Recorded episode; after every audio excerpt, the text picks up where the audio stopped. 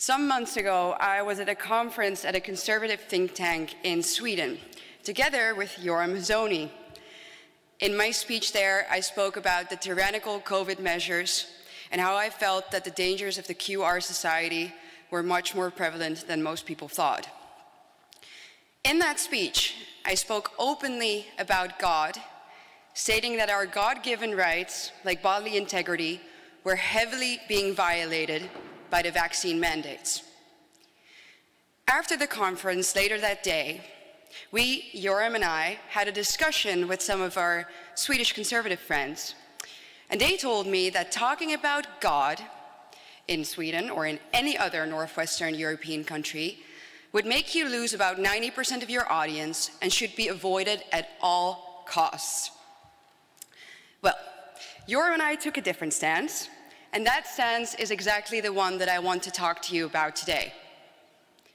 Let me tell you right away not only do I disagree with the statement that conservatives shouldn't openly and unapologetically talk about God, I also think the very reason we are losing some of the most important battles right now is precisely because we've lost track inside of God.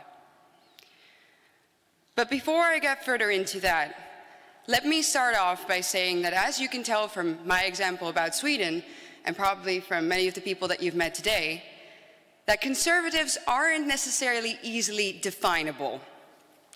Conservatism in Europe knows many nuances and different tones depending on where you find it.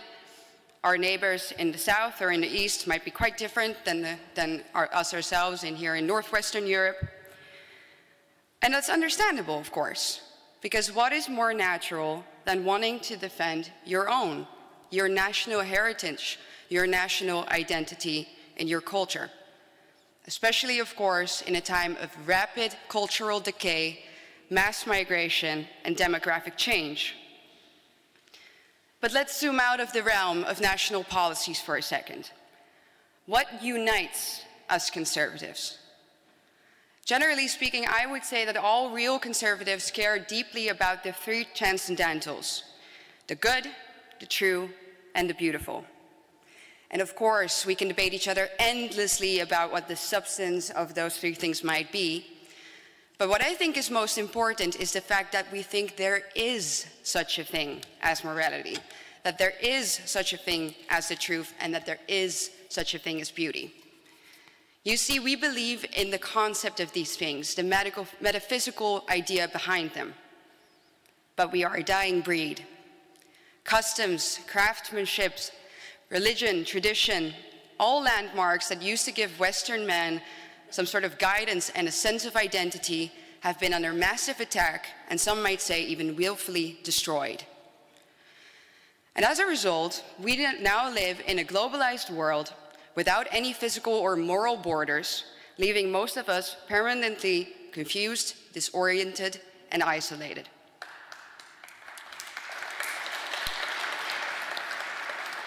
And ladies and gentlemen, that is exactly the fate that the globalist neoliberal elites have in mind for us.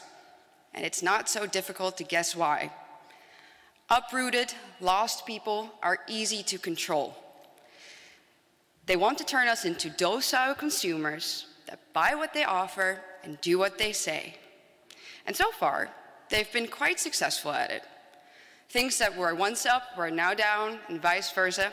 We've all heard the examples, one most recently, of course, being the one that we just talked about of the man that just won the NCAA swimming championship, female championship. And of course, this is just one of many examples. We all know that the list of left-wing idiocracies are, is endless.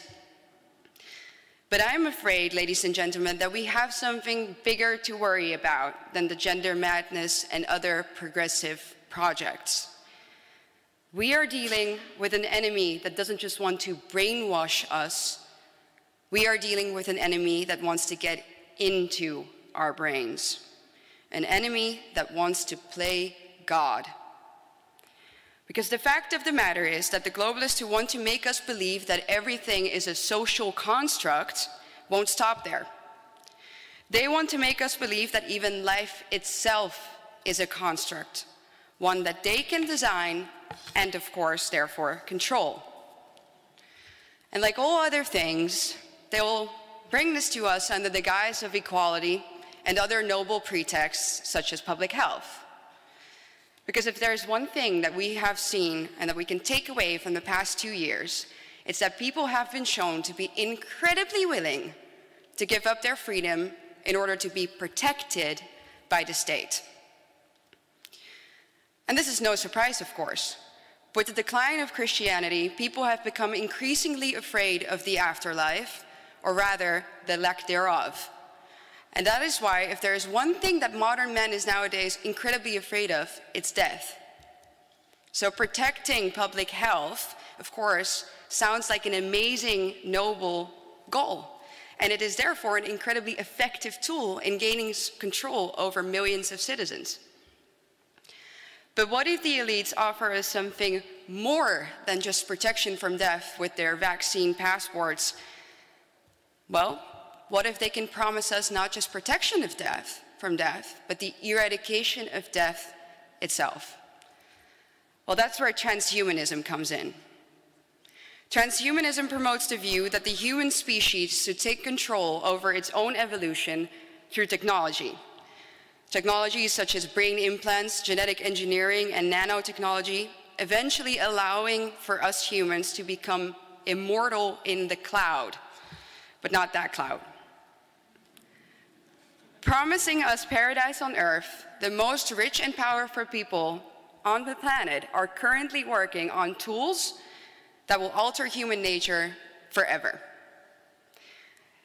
I know that all of you know Elon Musk, and I know that you all know him from Tesla, right? The self-driving cars.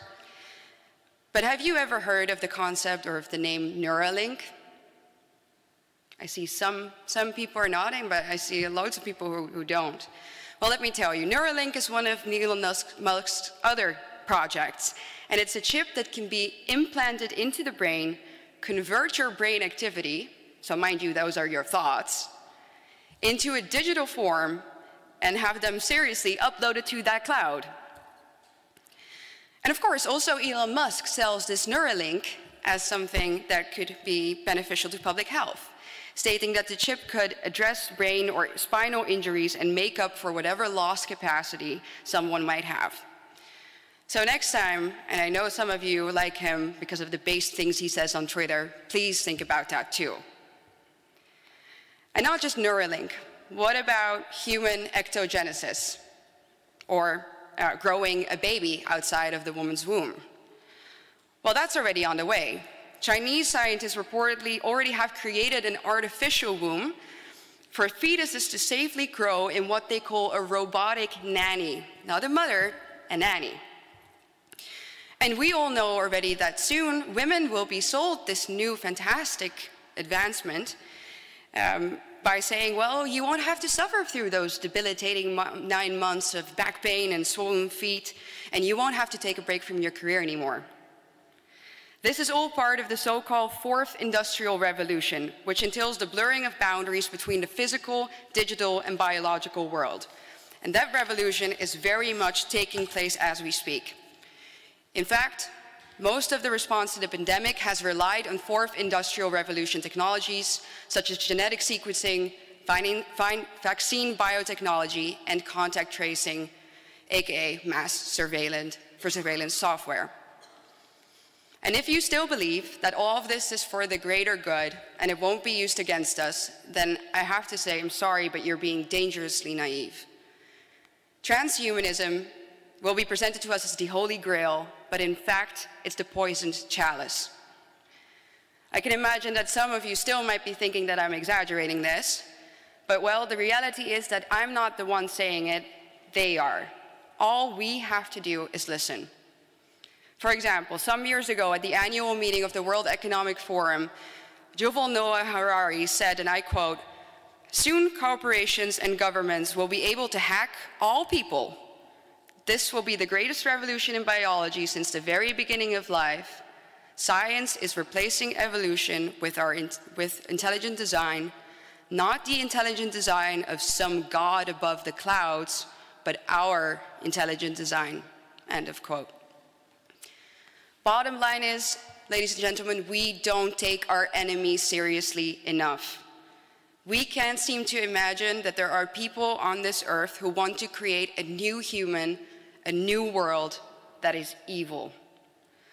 As Baudelaire once said, the greatest trick the devil ever pulled was convincing the world he didn't exist. And he was right. Because how do we expect to win a war against enemies that we don't even see for what they are? Well, if we don't see it, we won't win that war. But yet, there is solace and there is hope. Because what happens when human try, humans try to change their nature? All you have to do is think about the story of Icarus. He thought he could change his human nature and fly to the sun. And what happened to him? He came crashing down. So, in the end, especially us Christians who believe in God, we know that playing God never has worked and it never will work. Evil will perish in the end. But that's no reason to sit back right now, because the evil that we're facing has the potential to take control over millions of people on an unprecedented scale for a very long period of time. So standing by isn't an option. So what should we do? Well, the older I get, the less I believe that this is a matter of left and right. We don't need something smaller. No, we need something much greater than globalism, something much greater than transhumanism. We need the greatest. We need God. Religion will be the only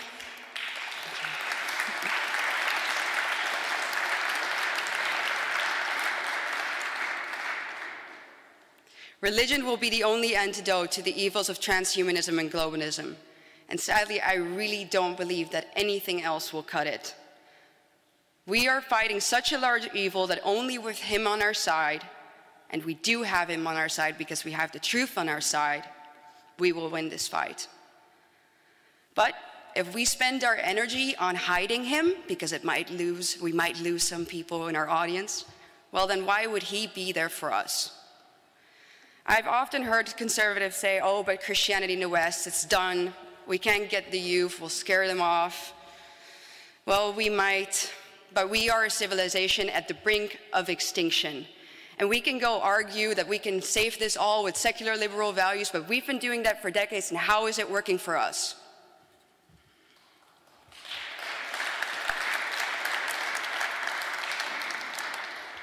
I refuse to compromise on this, and I think that that is exactly the type of mindset that young people crave nowadays. In a world where everything is limitless, gray, and vague, giving a clear answer is the most liberating thing that you can do. And the beautiful opportunity that we have at hand here, ladies and gentlemen, is that exactly as we've heard from our other speakers today, most young people, people of my generation in Northwestern Europe or in Europe and America too, hardly know anything about God, Christianity, and the church. But that gives us an opportunity. We are much more of a blank, blank, slate than the generation of our parents who rebelled against the church because they were grown up in the spirit of the 68 ans. But how do we expect to have people turn to God and the truth if we don't introduce them to them? The Bible says the truth will set you free. So, will we embrace the lies and globalism and watch Europe destroy itself from within? Or will we embrace the truth and fight for it? I know what we should do. Thank you very much.